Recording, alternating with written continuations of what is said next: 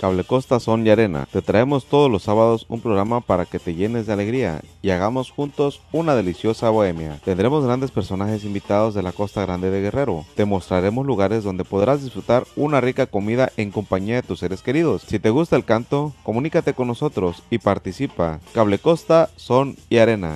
El Congreso del Estado, a través de la Comisión de Atención a Personas con Discapacidad, invita a la ciudadanía en general a participar en el histórico proceso consultivo que habrá de transformar la educación en la entidad. En estos encuentros se recogen las propuestas, reflexiones y observaciones hechas en lo individual o por asociaciones e instituciones, en busca de enriquecer la ley de educación del Estado y garantizar el aprendizaje de las personas con discapacidad. Estamos trabajando para ti. Somos tu Congreso. ¿Cómo les va? ¿Cómo están ustedes? Gracias por estar con nosotros aquí en el espacio de Veo Noticias. En ausencia de Mario Radilla, que es el titular de este espacio, le saluda a su servidor Manuel Nava. Pues eh, la situación de violencia sigue escalando y lejos de que la presencia militar y policíaca inhiba este tipo de hechos, pues eh, continúan dándose. Hace unos momentos, hace unas horas, tres policías municipales y el director de la corporación policíaca de Tierra Colorada murieron en un ataque. Eh, Tierra Colorada, municipio de JR Escudero. De acuerdo con las versiones preliminares, fue una emboscada y una persecución que se extendió por las colonias San José y San Isidro cerca de la medianoche. Se informó que uno de los abatidos ha sido Juan Carlos Vitrago Flores, que era precisamente el jefe de la policía en el municipio se desplegó un fuerte dispositivo de seguridad encabezado por personal del ejército mexicano. Hay que recordar, en diciembre pasado, Diana Carolina Costilla fue emboscada por hombres armados dentro del municipio. Resultó ilesa. Sin embargo, dos policías que la escoltaban quedaron heridos. Previo a este último ataque en el que murieron cinco policías, circuló un video en redes sociales en el que presuntos criminales anunciaron una limpia en el municipio, una pelea intensa por el control de la plaza, que es el municipio que está en medio precisamente de eh, Juan R. Escudero y Chilpancingo con Acapulco. O sea, entre medio está el municipio de Juan R. Escudero o Tierra Colorada, como se le conocía antes. El nombre oficial hoy es Juan R. Escudero. Pero, pues, uno es eh, el mensaje que se envía a través de este video el otro es el contexto de esta lucha por el control de la plaza y más exactamente que el control de la plaza es eh, esta posibilidad de incursión y dominio de Chilpancingo, no solo del municipio, sino de la ciudad, que es la capital del estado. Y pues ya hemos tenido ahí eh, pues fuertes peleas. La ciudad ha sido escenario de fuertes disputas. Tenemos en la línea a Enrique Castillo, que es eh, especialista en temas de seguridad pública, y con él vamos a conversar al, respecto por las implicaciones que todo este tiene. Enrique, pues hay un video después del asesinato del de, jefe de la policía municipal en Juan R. Escudero, en donde anticipan que habrá una limpia, pero además van a remeter también contra los consumidores de droga, de la que vende precisamente el bando contrario. Esto, aunado con eh, lo que ha ocurrido en la última semana, que es eh, una población que decide tomar las armas para enfrentar a grupos delincuenciales, pues nos da la idea de una precaria gobernabilidad, Enrique. Eh, ¿Hacia dónde estaría apuntando esto? Sí, Manuel, gracias. Buenas tardes. Buenas tardes. Sí, ciertamente no nos sorprende. ¿eh? Quisiéramos decir que nos sorprende, que es un, es un hecho eh, no sé, un hecho importante, pero ya es rutina, ¿eh? Ya este tipo de cuestiones de, apariciones de, ellos se llaman cárteles, pero son pandillas atomizadas, ya no es algo nuevo. El mensaje es fuerte, que da el mensaje se ve un hombre rudo, fuerte, me refiero que sabe lo que está diciendo, y no sé si la, el video es antes o después de, del evento, porque eso sería indicativo. Pareciera que fue antes, porque no se eh, decisivos en el sentido de, comentar que acaban de suceder tal o cual situación. Entonces, eh, eh, aunque pareciera también irrelevante, yo creo que es importante ver, porque eso habla de la frialdad con la que están operando estas pandillas. Eh, eh, desde hace muchos años, ha sido escenario de ese tipo de enfrentamientos, porque como sabemos que hay gente de, de, de, la, de la tierra, de, la parte central de, Guerrero, Tierra Colorada, como todos sabemos, está a la mitad del camino entre Acapulco y Chilpancingo, y es un punto importante desde siempre. Lo, lo que comenta eh, este señor son algo, son cosas importantes. Primero, se hace ver como un grupo nuevo un grupo, un grupo nuevo no habla de, un grupo del otro, Tlascos o Ardillos o X, habla de que son un grupo nuevo, eso es interesante leerlo. Y segundo, eh, eh, el hecho de, como bien lo comentas, de hablar de una, de una limpia, de decir que, que, van a levantar a la gente que esté consumiendo y que van a entrar a su, y comentan, y, la lista que da de enemigos, es, es interesante también revisarla, ¿no? Es un tema importante porque estamos concentrados en temas de la tierra caliente y, de pronto nos, brota una vez más el, famoso tema de, la tierra colorada. Entonces sí, sí habría que leerlo con mucho cuidado eh, y sobre todo que, han actuado, han actuado, no nada más un video, sino que eh, sucedió lo que, lo que ya estamos comentando, ¿no? de, de la emboscada y persecución de la policía municipal Tierra Colorada, ¿no? Sí, es, merece mucha atención eh, porque es algo, como repito por tercera vez, es un evento que aunque ya se ha dado en ese espacio, vuelve a suceder, ¿no?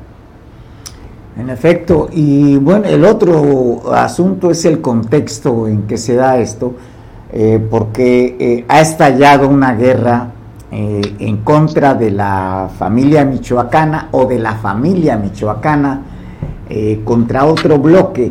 Bueno, tú nos comentas que estos eh, son más que nada bandas, más que cárteles. Eh, sin embargo, el otro hecho que también conviene tener presente es el empoderamiento que han logrado y la capacidad de combate militar que al menos en imagen proyecta a este tipo de grupos, Enrique. Sí, ¿sí? Tienen, tienen capacidad, bien dices tu capacidad táctica. No sé si calificarla como militar, pero al menos sí tienen una capacidad de poder operar, eh, eh, perseguir a la misma policía. Y, una policía que obviamente no está, no está entrenada, no está capacitada.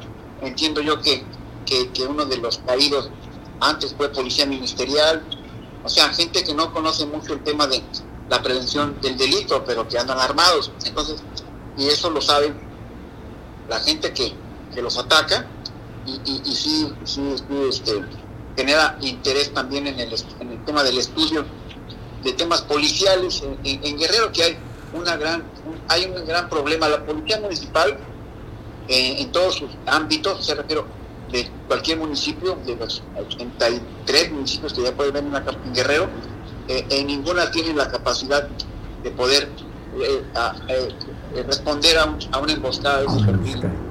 Eso es importante comentarlo, ¿no? porque están en riesgo más que nada. En efecto. Y hay una última arista que eh, me gustaría que abordáramos, Enrique, es el hecho de que esto ocurre en lo que pues prácticamente ya es un periodo electoral, aunque en términos legales no, pero pues ya ambas fuerzas políticas, al menos las que se están confrontando, eh, ya, ya eh, han tenido sus procesos internos y ha habido proselitismo al respecto.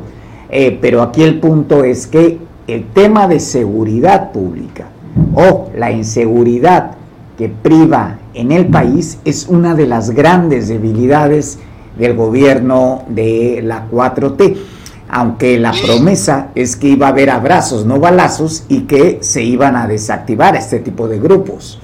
Es correcto, es correcto. Obviamente, y, no, nos, no nos revolvamos mucho, eh, eh, que, el crimen organizado tendrá sus, sus intereses políticos y también podría pensarse que quien llegue a buscar una, una, una cuestión política, un, espacio político, tendría que pasar por el, por el, por periodo del visto bueno de, de estos grupos, ¿no? Y eso es, eso es bastante delicado, ¿no? Porque ya está contaminando la vida política del, Estado, en este caso del sur-sureste del país, del mismo, país. ¿eh?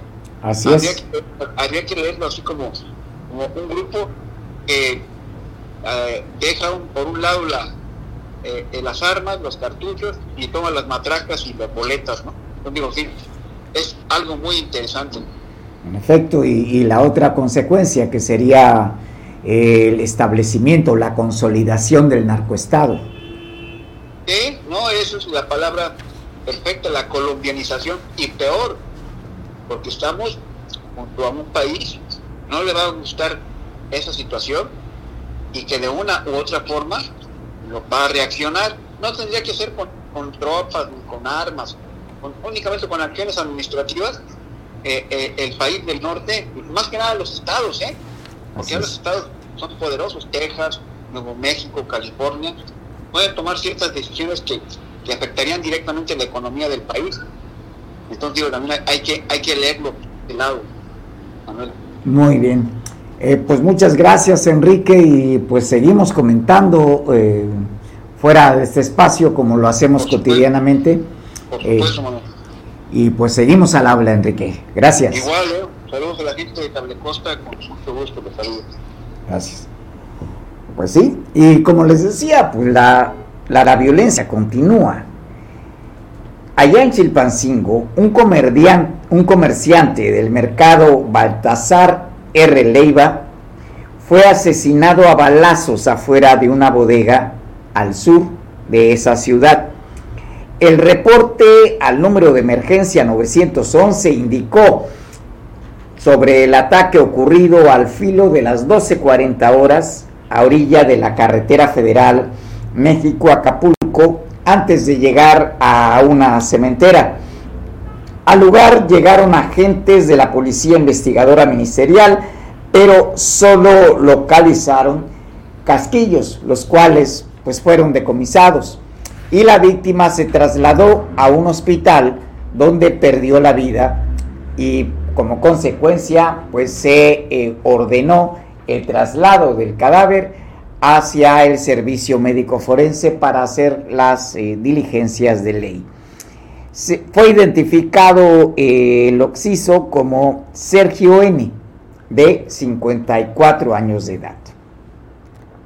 Pero no solo ahí, unos kilómetros adelante, en Chilapa, Dos hombres fueron asesinados a balazos en distintos hechos. El reporte inicial indica que alrededor de las 15 horas, una balacera se registró en la calle 14, en la salida a Acazacatla, y dejó a un hombre muerto.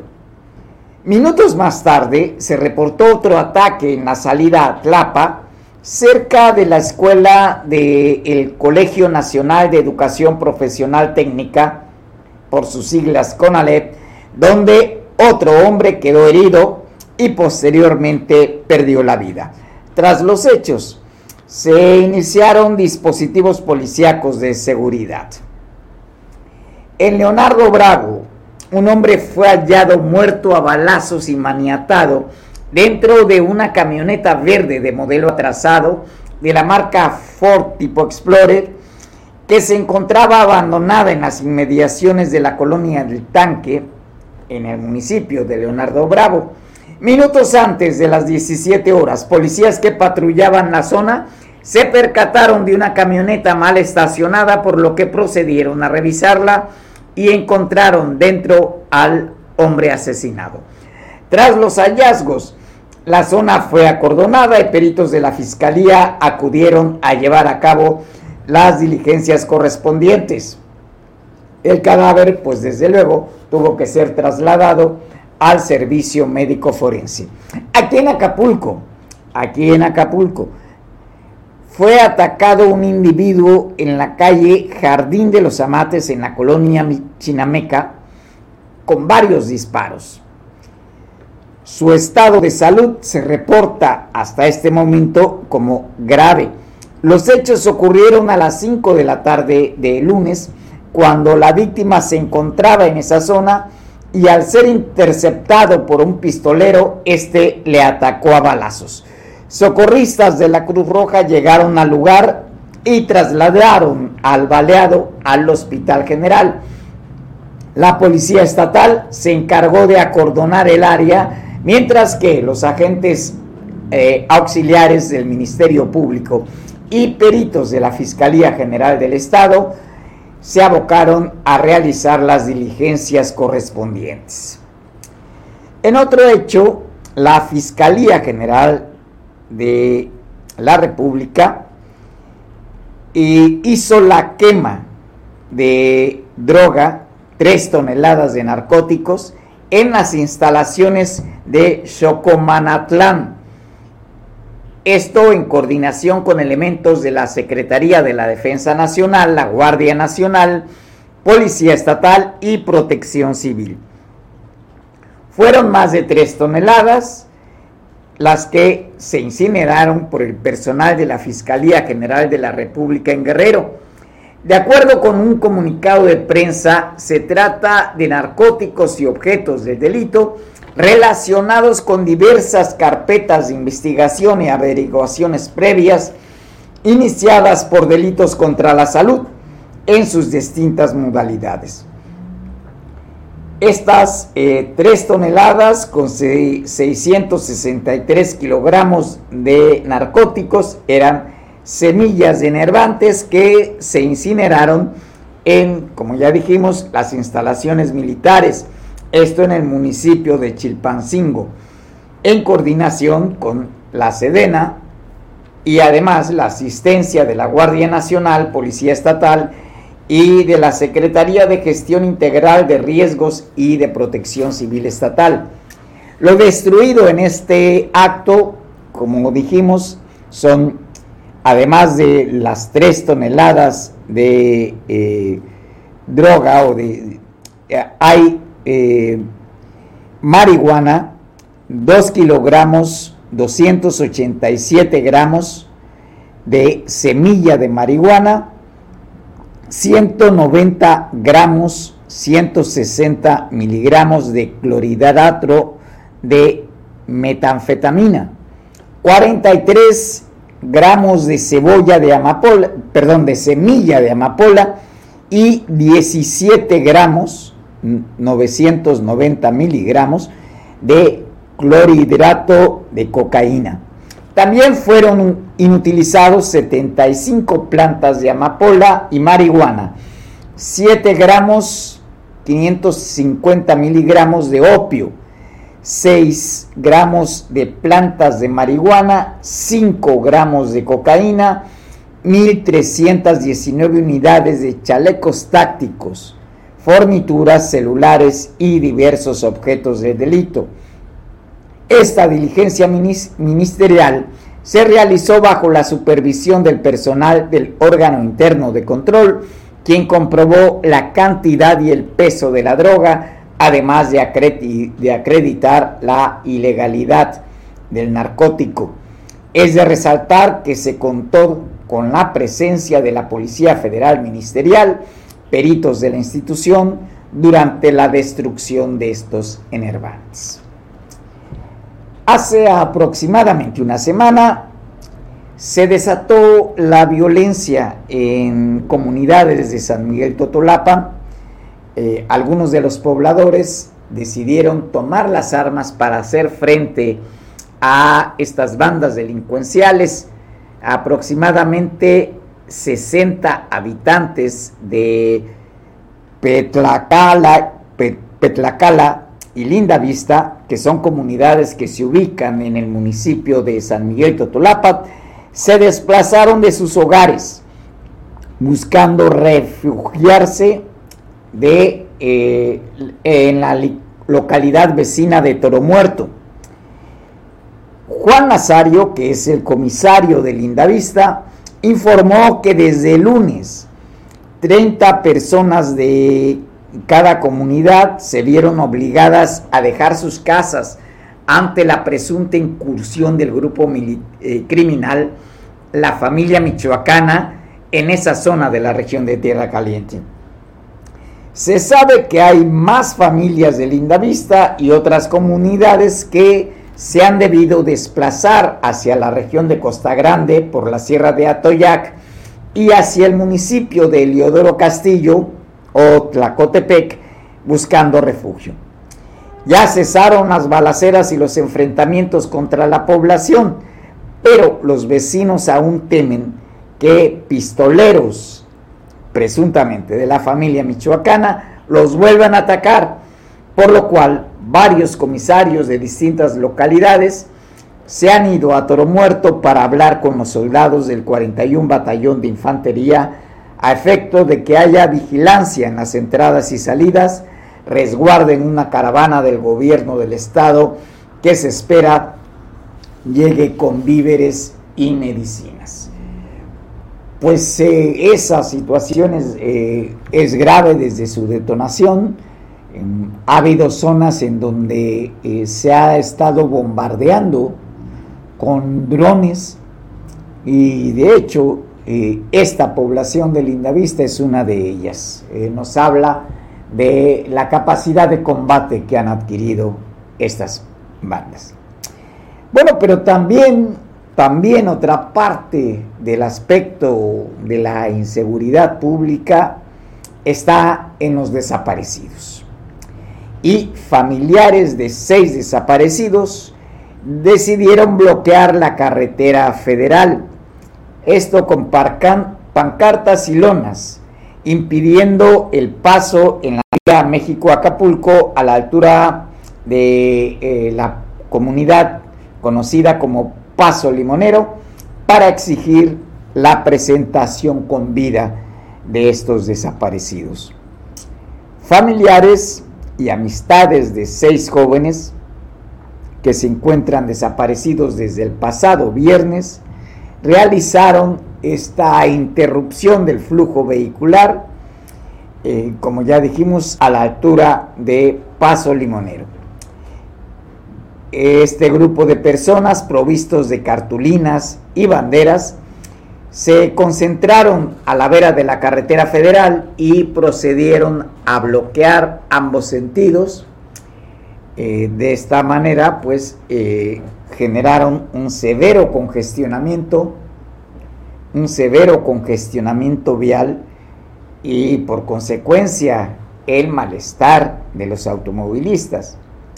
Otro dato que debe eh, tomarse en cuenta es que entre los manifestantes están eh, militantes del Partido de la Revolución Democrática, toda vez que entre los desaparecidos se encuentra Daniel Moy Abarca García, que es coordinador de la diversidad sexual del Partido del Sol Azteca. Pero pues hay más detalles y eso nos lo va a reportar Eric Robles, que estuvo en el lugar de los hechos. Eric, buenas tardes, adelante por favor. ¿Qué tal Manuel? ¿Cómo estás? Buenas tardes, buenas tardes al auditorio de Veo Televisión. Pues para comentarte que familiares y amigos de los seis jóvenes desaparecieron, desaparecidos perdón, bloquearon Paso Limonero de manera intermitente para exigir la aparición con vida de sus seres queridos. Después de las 4 de la tarde del día de ayer, cerraron la circulación de la entrada y salida del puerto en el sitio conocido como el retorno. Ahí pidieron a las autoridades para agilizar la búsqueda de estas personas, las cuales supuestamente fueron vistas por última vez hace seis días en un centro de rehabilitación en la colonia Vista Hermosa. A la manifestación, Manuel, llegaron familiares. Ahí María Elena Pérez, madre de Julio Pérez, señaló como supuesto responsable a Hans García, encargado del anexo, que presente y entregue a los jóvenes. Ella así lo señaló que supuestamente él era uno de los inculpados. Fueron más de 100 inconformes que se dieron cita para bloquear los carriles de la carretera federal México-Acapulco tras la desaparición de Daniel Moisés Abarca como ya lo comentabas, coordinador de la diversidad sexual del PRD, junto a Brian Vargas, a quien también se identifica como parte de la comunidad LGBTI, además de María Perla Guzmán, Andrés Gabriel Delgado, Jesús Arroyo y Eric Alisto. La madre de Brian, Josué Vargas, hizo un llamado a que le ayuden a localizar a su hijo. Señaló que el joven solo asistía a apoyar el centro de rehabilitación. Durante el bloqueo, Manuel, que duró más de cinco horas, hubo discusiones entre los manifestantes y automovilistas de que se veía afectado por el paro. Al lugar llegaron policías de los diferentes órdenes de gobierno para apoyar y dar realidad, pero su presencia no fue exitosa. Esta tarde los familiares de los desaparecidos ofrecieron una conferencia de prensa para pedir agilizar las investigaciones y la aparición de las seis personas. Señala una de ellas que, que los dejen, que los dejen ahí, que los dejen, que los dejen eh, en algún lugar de la costera Miguel Alemán para que, o donde ellos quieran, pero que no les hagan daño. A las seis de la tarde del día de hoy también, Manuel, irán eh, a pegar calcas, a, a, a, volantear en el asta bandera. Manuel, pero vamos a escuchar lo que dice la madre de uno de los jóvenes. Sí, adelante. ¿Hay algún motivo? Yo lo que quiero es que regrese. ¿Hay algún motivo? No le sé decir más porque yo no sé más. No le puedo dar más información porque yo lo que quiero es que me lo regrese. Es todo lo que puedo decir. ¿Es mamá soltera usted? Sí, soy mamá soltera. ¿Cuántos hijos tiene? Tengo tres. ¿Brian es el menor? Es el más chico. El más chico. Es el más chico y lo quiero. ¿Qué estudia él? No estudiaba él. Él iba, le decían padrino allí, allí él iba, se prestaba para ir a hablar o su experiencia. Ya después del proceso de recuperación, ¿no? Él no, él nunca tomó, no, no fumó, no nada, él simplemente fue a ayudar, le gustó colaborar, ayudar y se quedó con ellos. Y pues bueno, de acuerdo con la versión que nos dan a conocer las autoridades en torno a este hecho, es que ya hay elementos de las Fuerzas Armadas, del gobierno estatal y federal, desplegadas en un operativo para dar con el paradero de estos eh, cinco hombres y una mujer que la última vez en que fueron vistos fueron, fue el pasado primero de septiembre en la colonia Vista Hermosa, en una casa de rehabilitación. Luego de una reunión que sostuvieron con familiares de los desaparecidos y la Comisión de Personas Desaparecidas en las instalaciones de la Fiscalía Regional del Estado, ubicadas en la colonia Progreso, un convoy inició un dispositivo de búsqueda en diferentes colonias. Carlos Monque, que es el director de comunicación social de la Fiscalía, informó que son 50 agentes de diversas co corporaciones quienes llevan a cabo la búsqueda. Se entabló un diálogo para obtener más información que permita dar con el paradero de las víctimas. Hay cinco carpetas de investigación por el delito de desaparición cometida por particulares. Y pues en otro orden de ideas, eh, hay seis heridos tras un choque que se registró entre una camioneta de transporte público y un camión de carga, esto sobre la carretera Barra Vieja, aquí en Acapulco.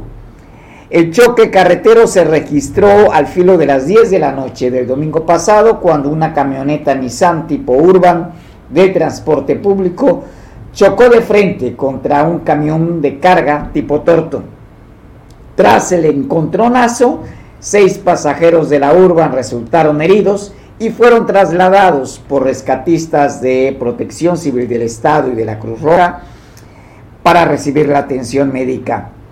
Eh, son severas las lesiones, de acuerdo con el parte médico, que estas personas sufrieron en distintas partes del cuerpo, aunque se encuentran estables.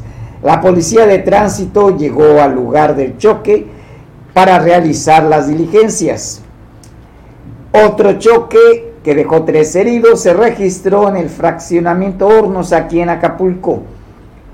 Se trató de, dos vehículos particulares eh, y dejó un saldo de tres personas heridas y daños materiales.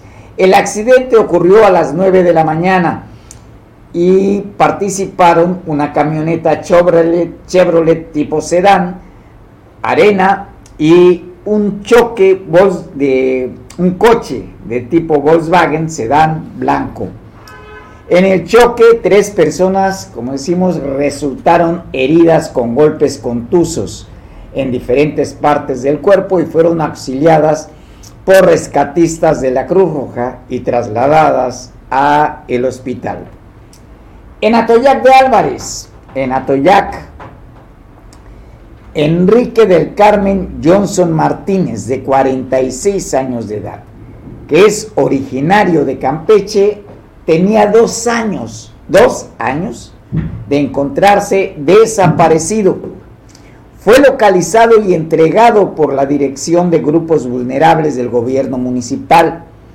Sus familiares viajaron desde Campeche al municipio de Atoyac para ver a su pariente se llenaron de emoción y agradecieron al ayuntamiento por la ayuda brindada. Pues eh, bueno, eh, Enrique eh, dijo que recibió buen trato, atención y comida y que estuvo bajo resguardo. Bueno, hace unas horas, perdón, hace unos momentos, hubo un mensaje de Marcelo Ebrard vía tweet en torno al conteo de boletas que se está dando dentro de este proceso de selección del candidato o, perdón, como legalmente es el coordinador de la 4T y eh, al respecto, pues Mario Radilla nos va a informar de lo que está ocurriendo, él está pendiente de este proceso. Adelante, Mario. Hola Manuel, ¿cómo estás? Hoy aquí, mira, no es casual que esté aquí atrás de, eh, bueno, frente a la gran muralla china. Así de chino iba a estar que ganara Marcelo Ebrard la encuesta. Estuvimos diciéndolo, no va a ser Marcelo Ebrard. Hace acaso de unos 8 o 10 minutos acaba una conferencia de prensa en el que está viendo la reposición del proceso, porque hay una gran incidencia en todo lo que fue las boletas. Y bueno, acaba de llamar cobarde al presidente del Consejo de Morena, al gobernador Durazo y cobarde a Mario Delgado. Se está pidiendo la reposición del proceso y que no se van a presentar él a las 5 de la tarde para escuchar pues lo que ya sabíamos, la entronización a esta, lo que tú decías, a ser el presidente del Comité de Defensa de la 4T, Claudia Sheinbaum, que ya sin duda van a reaccionar pues toda la, cargada del Morena, gobernadores con un desplegado, como lo han hecho siempre cuando apoyan al presidente de la República a través de un desplegado. Ya contestó Mario Delgado, ya contestó también este el presidente del, del, Consejo Nacional, Durazo, que pues el proceso va bien, ¿no? Entonces, pues bueno, lo que se esperaba, ¿eh? Lo que se esperaba, simplemente la salida de Marcelo Ebrard y donde su compañera, la diputada Michel, Maro Michel, está hablando que fue golpeada con otros compañeros que estaban con la que estaban con la acreditación para poder estar en el momento del, del recuento. Es decir, de que según Marcelo habían dado las incidencias y que él aún no sabía quién ganaría, que él inclusive si llegara a ganar con el conteo pediría la reposición. Pero pues bueno, ya dijo que no se va a presentar sus representantes que iban a entrar nuevamente al World Trade Center, no las dejaron entrar, que tenían instrucción de no dejarlas pasar, y inclusive movieron las vallas y que mandaron policías a golpearlas. Entonces, pues bueno, que está hablando de una vejación, van a levantar un acta por esta vejación a sus compañeras y que decide Marcelo Ebrard no presentarse a las 5 de la tarde, donde había sido convocado los seis candidatos a esta representación de la defensa de la cuarta T. ¿Qué va a suceder? Pues simplemente que lo que veíamos, Manuel, ¿eh? la entronización de es Claudia, siempre fue la candidata del presidente en todos los eventos oficiales y no oficiales anduvo acompañándola y fue la, la, que levantó la mano. Y el mensaje es Claudia, pues hoy se reafirma a 5 de la tarde, es Claudia. Ante la bufalada, ante todo el apoyo de los gobernadores, estarían diciendo sí, es Claudia. Es Claudia.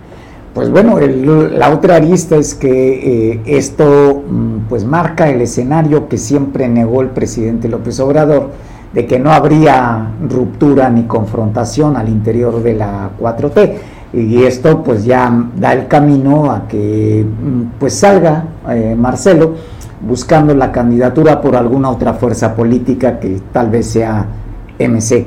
Bueno, hasta ahí eso es una especulación, es una hipótesis, Mario, pero esa es la, Claro, la posibilidad. Sí, es una perspectiva que siempre lo vimos, ¿eh? Una perspectiva que siempre lo vimos, también lo decíamos por Dante Delgado, que no quería hacer alianza con ninguno, que eran candidatos solo. Eh, se envalentonó Samuel eh, García, el gobernador del estado de Nuevo León, cuando hace unos días Reforma publicaba una encuesta que lo ponían con 10 puntos. Y, y bueno, dice que no iban a aceptar, inclusive que llegara Marcelo. Marcelo Ebrard decía que no se iría a otro partido. Pues ya saben, los políticos es el discurso y los hechos, pues bueno, van a ser diferentes. Lo que sí estaba claro, aquí lo dijimos una, muchas veces que la candidata era Claudia, no habría manera que cambiaran porque las últimas encuestas que daban encuestadoras serias la ponían entre un 12, entre promedio 12 un 14% que está más arriba que Marcelo Ebrard.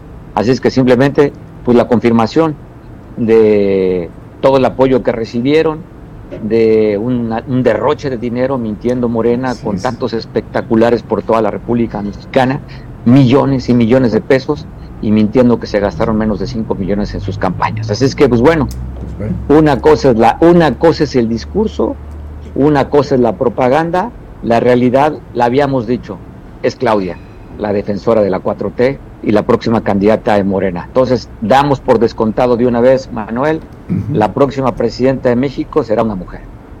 Eso, es- eso sí está claro y, y se ve muy, muy seguro. Ahora sí que como eh, diría mi abuela, la realidad es terca como una mula, no hay más. Oye, y Treco, como se ha identificado el presidente de la República. Él dicho que hasta inclusive la canción es con la que se identifica. Manuel, gracias por la oportunidad de platicar contigo. Te mando un abrazo y gracias a los que nos ven a través de las distintas multiplataformas y por el canal 8 por ESPI. Gracias, buena tarde. Gracias por tu reporte, Mario. Seguimos aquí. Bueno, pues sí, en efecto, pues ya, ya eh, ven ustedes eh, qué desenlace se está perfilando o se da ya por sentado eh, al interior de Morena. Pues, tampoco esperábamos otra cosa, ¿eh? pero bueno. Eh, en Atoyac, en Atoyac. Bueno, ah, sí, ya, ya habíamos dicho que esta persona que eh, ra- radicaba en Campeche o que es originaria en Campeche fue eh, encontrada en Atoyac de Álvarez y sus familiares fueron a recibirlo. En mm, Chilpancingo, dentro del municipio de Chilpancingo, la comunidad de Petaquillas, un bebé murió la semana pasada con síntomas de dengue. Otro de 12 años de la misma población fue internado el sábado en el Hospital General Raimundo Abarca Alarcón, allá en la ciudad capital, con signos graves de la enfermedad, denunciaron los vecinos. Se indica que el jueves pasado un niño de 8 meses falleció tras presentar síntomas de dengue, pero fue sepultado el viernes por la tarde sin un diagnóstico porque en el centro de salud no le hicieron los estudios de sangre para determinar el contagio de este vector. Por otro lado, eh, otro niño de la comunidad, que es Dylan Silva Salmerón, de 12 años, fue atendido como un caso posible de dengue en el centro de salud sin análisis de por medio y solo estaban suministrándole suero oral. Finalmente, la familia lo internó en el Hospital General y pues eh, los síntomas pues no, no han cedido. Reportaron que ya se encontraba estable de las plaquetas de sangre reducidas a causa del posible dengue hemorrágico. Este tipo de dengue ocurre cuando los vasos sanguíneos se dañan y tienen fugas. Preocupados, los vecinos advirtieron sobre un posible brote de dengue en la población el cual no ha sido atendido de manera adecuada por las autoridades. De manera extraoficial, varios trabajadores confirmaron que sí han llegado casos probables, no confirmados, eh, pero con los síntomas de dengue. El asunto es que no hubo pruebas clínicas para determinar los contagios. También señalaron que la semana pasada comenzó un cerco sanitario para ubicar casa por casa posibles, posibles eh, transmisiones de dengue. Pues eh, una explicación sería que tal vez, eh, uno, no hay los reactores, que, ya que hay un desabasto general de medicinas y de sustancias para hacer los diagnósticos médicos en el sistema de salud. Pero el otro, el otro, y ese es el punto grave, es que al no poder atender de manera adecuada enfermedades de este tipo, que además eh, se expanden entre la población, pues tengamos brotes de esta, de esta enfermedad. Aquí el gobierno municipal, aquí en Acapulco, clausuró la construcción de una sucursal del Banco de Bienestar, la cual estaba en proceso en las cruces. Y esto debido a que no presentó licencia de construcción. Esta clausura ocurrió el 22 de agosto de acuerdo con los siete sellos que fueron pegados en el portón de acceso al predio donde se realiza la edificación del Banco de Bienestar.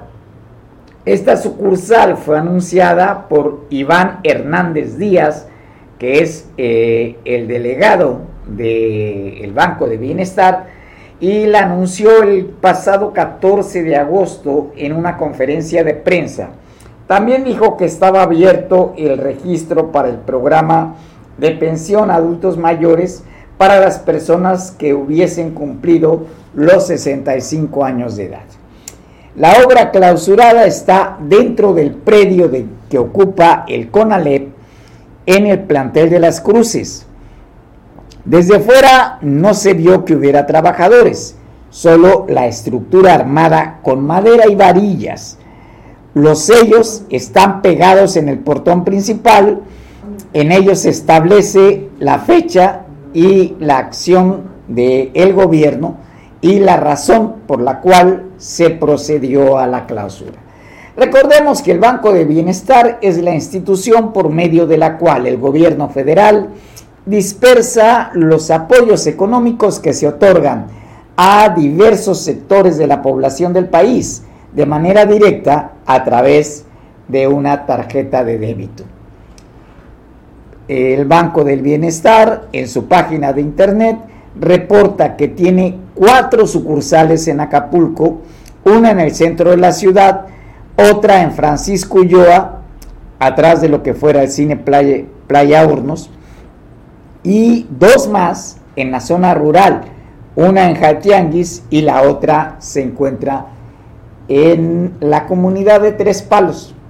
Ayer vía telefónica intentamos hablar con el delegado del Banco de Bienestar para conocer su postura ante la clausura, pero pues no nos contestaron el teléfono. La responsable de prensa de la delegación, Laura González, informó que no sabía que una obra en proceso hubiese sido clausurada por el gobierno municipal. Hay que señalar que no obstante, la alcaldesa eh, Abelina López Rodríguez ha dicho que en tanto no tengan licencia de construcción, esta y cualquier otra obra van a ser clausuradas. Eh, de acuerdo a lo que se establece en el marco legal, pues desde luego eh, está en lo correcto el gobierno municipal al eh, impedir que se continúen los trabajos de construcción si no hay la licencia adecuada. Y es que pues en la licencia pues debe implicar también un estudio adecuado tanto del impacto ambiental como de los espacios eh, que tendría que contener la instalación eh, para eh, el estacionamiento de vehículos, entre otras cosas. también, pues esto habría que decirlo, es, es así y en esta ocasión, pues al gobierno municipal le asiste el derecho para poder clausurar eh, obras de este tipo que no cumplen con los lineamientos de ley. Bueno, hay personas opositoras a la construcción del Hospital del Liste en el centro de convenciones que eh, colocaron lonas con leyendas de clausura en la puerta principal del inmueble que se encuentra en la costera Miguel Alemán, eh, o sea, en el eh, centro de convenciones o Centro Internacional de Convenciones Acapulco, como llegó a llamarse en otro momento. Es una quinta movilización que reunió a más de 100 personas. Pero los detalles eh, los tenemos con Eric Robles, que estuvo ahí presente en el lugar de los hechos. Adelante, Eric. ¿Qué tal? ¿Cómo estás? Buenas tardes de nueva cuenta. Así lo comentas, con muy poca participación esta mañana volvieron a manifestarse colonos de Costa Azul, personas opositoras a la construcción del hospital de tercer nivel que se construirá ahí en el Centro Internacional Acapulco, pues se pusieron, se plantaron a las afueras del lugar donde con lonas que donde señalaban que hacían una clausura ciudadana. Los inconformes se postraron en la entrada del recinto donde señalaban que no se oponían a la construcción del osocomio, pero que fuera, pero sí, que fuese otro lugar los ciudadanos en su mayoría colonos de Costa Azul y algunos integrantes como de Guerreros Verdes, Bien de ACA y otras asociaciones bloquearon de manera itinerante, e intermitente perdón, la costera ocasionando molestias automovilistas. Ahí vivían Heredia, parte de este movimiento, lo que como ciudadanos ya se están movilizando con las instancias correspondientes para que no se dé la obra, así lo mencionó, señaló que ya ya empiezan con los con las con las denuncias con las denuncias para que esto no se no se dé. Eh, la protesta es la quinta movilización como ya lo comentabas que reunió no más de 70 personas. Cabe señalar que los afectados fueron los automovilistas que señalaban que sus manifestaciones tendrían que llevarlas a cabo a otro lado y no en costera. Así lo dijeron algunos que, que comentaban no es posible que estén manifestándose en la costera y estén, estén afectando pues a los transportistas, que estén afectando a las personas que van, que van a trabajar y que por estos movimientos no lo, no, no están haciendo eh, están, están afectando el bolsillo de terceras personas. Los opositores a los, al hospital señalaron que, hicieron entrega de oficios a autoridades a la, al municipio y a la, y a la SEDATU para pedir el ayuntamiento que detenga los trabajos y el otro también para que que, señalaban que no era viable. Ahí los ciudadanos que se vieron afectados señalaban, ¿por qué sí se organizan para ir a, pedir que no se construya el hospital, pero por qué no se organizan para pedir seguridad, puesto que las últimas semanas en los últimos días se ha visto la, la inseguridad pues muy fuerte en Costa Azul. Y por qué no salen a defender pues, su patrimonio, por qué no salen a defender esto que está sucediendo, como eh, balacearon hace unos días un restaurante este, de bebidas alcohólicas y ahí desafortunadamente fue afectado también un, una persona de, de, de seguridad privada. Pero vamos a escuchar Manuel, si así lo, así lo quieres, vamos a escuchar lo que dicen estas personas, lo que dicen, pues uno de los afectados y otro de los de los que, este, que se están oponiendo al hospital. Como ciudadanos nuestro derecho de petición, ingresamos un oficio al ayuntamiento solicitando que se clausuren estas obras ilegales que están en el centro de convenciones. Como todos saben, ahí está el proyecto para hacer el hospital. Sin embargo, al día de hoy no se ha solicitado ningún permiso. Apenas están haciendo los estudios, pero esos estudios necesitan permiso. Entonces, si el ayuntamiento no lo hace, los ciudadanos, ejerciendo nuestro derecho a la ciudad y nuestro derecho de petición, solicitamos y exigimos al ayuntamiento que clausure estas obras ilegales. No, los amparos ya empezaron, ahorita ya se metieron dos amparos. El problema es que no tenemos ninguna información, no existe proyecto ejecutivo. Personas. Está mal, está mal. Que se, que, que se, que, que se pronuncien contra las autoridades. El pueblo, ¿qué, qué culpa tiene? Está mal. Oiga, ¿pero usted ve factible que se haga ahí el centro de convenciones? Se puede hacer porque, porque, porque ya no lo usaban. Se tiene que hacer algo porque ya no lo usaban. Mira, aquí al único que perjudica es el transporte. Los policías hacen paro, cierran la calle al transporte. Los maestros hacen paro al transporte. Eh, eh, el ayuntamiento, los comerciantes. Sí, porque se lo llevan para otro lado. Que, si van a hacer que hagan lo que hagan, pero algo bueno.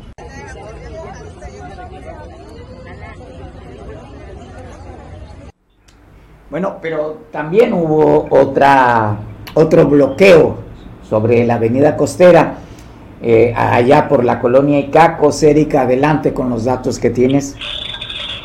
Sí, además, fíjate, eh, eh, Manuel, vecinos de la colonia Icacos bloquearon la costera Miguel Alemán en demanda de que no, de no contar con el servicio de agua desde hace un mes y medio. Casi a unos metros de la base naval, aproximadamente un grupo de 20 afectados, señalaron que debido a la falta de válvulas han sufrido vital líquido en los hogares. Por ello, hoy cansados de no tener bañarse y lavar los trastes, decidieron salir a bloquear para ver si es así el caso. La Comisión de Agua Potable y Alcantarillado del municipio de Acapulco, Capama, así lo dice Hilario Valle Estrada, vecino afectado. Eh, fueron por un lapso aproximadamente de 30 minutos en los que los inconformes, entre gritos de queremos agua, solicitaron a las autoridades el suministro del vital líquido al lugar.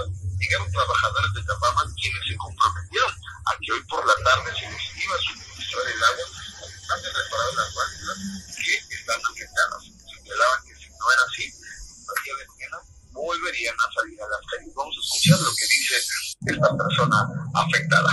Pero otra vez, sin agua, el tanque bajo no tiene nivel, nuestras bombas se las llevaron según para reparación, no las han regresado. Estoy haciendo la petición que tiene que mandarnos dos bombas nuevas, ¿sí? Porque toda la parte alta de Cacos no tenemos agua y es por bombeo. Aparte de que no hay nivel, ¿sí? Si no hay nivel, no nos va a llegar nunca el agua. Bueno, y hay un albergue denominado Transformando Vidas. Este ofrece un refugio digno para aquellos pacientes que están bajo tratamiento oncológico, es decir, que padecen de cáncer. Eh, fue la gobernadora Evelyn Salgado la que puso en marcha este albergue. Vamos a la información. Hago el compromiso de que este es el inicio de más albergues que vamos a tener. Mi deseo para todas y para todos ustedes es precisamente eso, que sus hijos, sus hijas, sus familiares sanen lo más pronto posible y que sepan que nosotros vamos a hacer absolutamente todo lo que esté en nuestras manos porque así sea. Solidario y humanista con las y los guerrerenses que padecen de la enfermedad de cáncer, la gobernadora Evelyn Salgado Pineda inauguró el albergue Transformando Vidas, que ofrece un refugio digno para familiares de pacientes con tratamientos oncológicos atendidos en el Instituto Estatal de Cancerología en Acapulco. Y no lo hacemos porque queramos una estrellita en la frente, no lo hacemos porque digan, mira la gobernadora está haciendo esto. No, el mejor reconocimiento es el que se lleva en el corazón. El poder ver a nuestras niñas, a nuestros niños, jóvenes rehabilitados al 100%, que están sanas, que están sanos, ver las caras de sus familiares eh, pues con alegría, tocar esas campanas y decir, pues adelante, vámonos a seguir viviendo esta vida maravillosa. Y también, y también aquellas personas que tienen problemas con su salud mental están recibiendo acciones para ser atendidos contra las adicciones. Vamos al video. Hoy en Guerrero el tema de la salud mental ha sido prioritaria. Una buena salud mental entre nuestras niñas, niños y jóvenes significa pues una sociedad también más pacífica, unida, con mayor desarrollo, que en el largo plazo pues nos va a permitir consolidar todas las condiciones de bienestar, de justicia y de paz, empezando en nuestras escuelas, en los centros de salud, en los espacios laborales, en el transporte público, desde todas las trincheras y en todos los momentos. La gobernadora Evelyn Salgado Pineda inauguró la reunión nacional de comisiones estatales contra las adicciones, responsables de salud mental, coordinadores estatales UNEMES y centros comunitarios de salud mental y adicciones, en la que se dieron cita representantes de todo el país.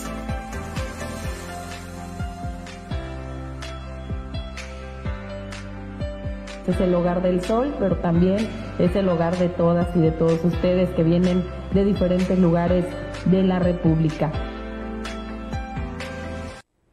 Antes de irnos, hay dos hechos eh, que eh, son dignos de ser tomado en cuenta.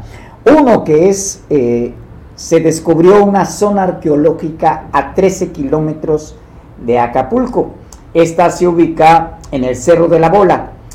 Es una zona que consta de aproximadamente 13 kilómetros y que desde luego constituiría un atractivo turístico adicional a nuestro destino de playa.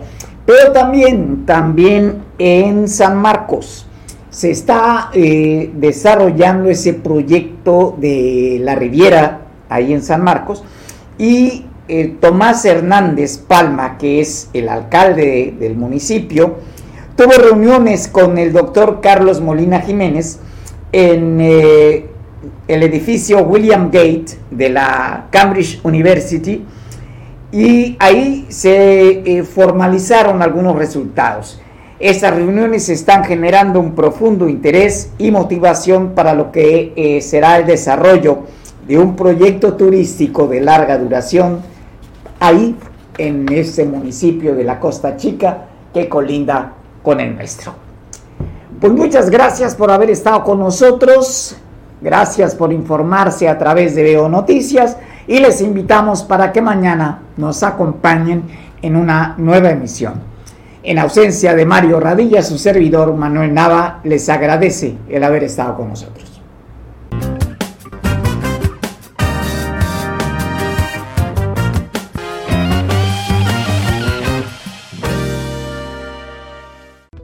Congreso del Estado, a través de la Comisión de Atención a Personas con Discapacidad, invita a la ciudadanía en general a participar en el histórico proceso consultivo que habrá de transformar la educación en la entidad. En estos encuentros se recogen las propuestas, reflexiones y observaciones hechas en lo individual o por asociaciones e instituciones, en busca de enriquecer la ley de educación del Estado y garantizar el aprendizaje de las personas con discapacidad. Estamos trabajando para ti. Somos tu Congreso. Cable Costa Son y Arena. Te traemos todos los sábados un programa para que te llenes de alegría y hagamos juntos una deliciosa bohemia. Tendremos grandes personajes invitados de la Costa Grande de Guerrero. Te mostraremos lugares donde podrás disfrutar una rica comida en compañía de tus seres queridos. Si te gusta el canto, comunícate con nosotros y participa. Cable Costa Son y Arena.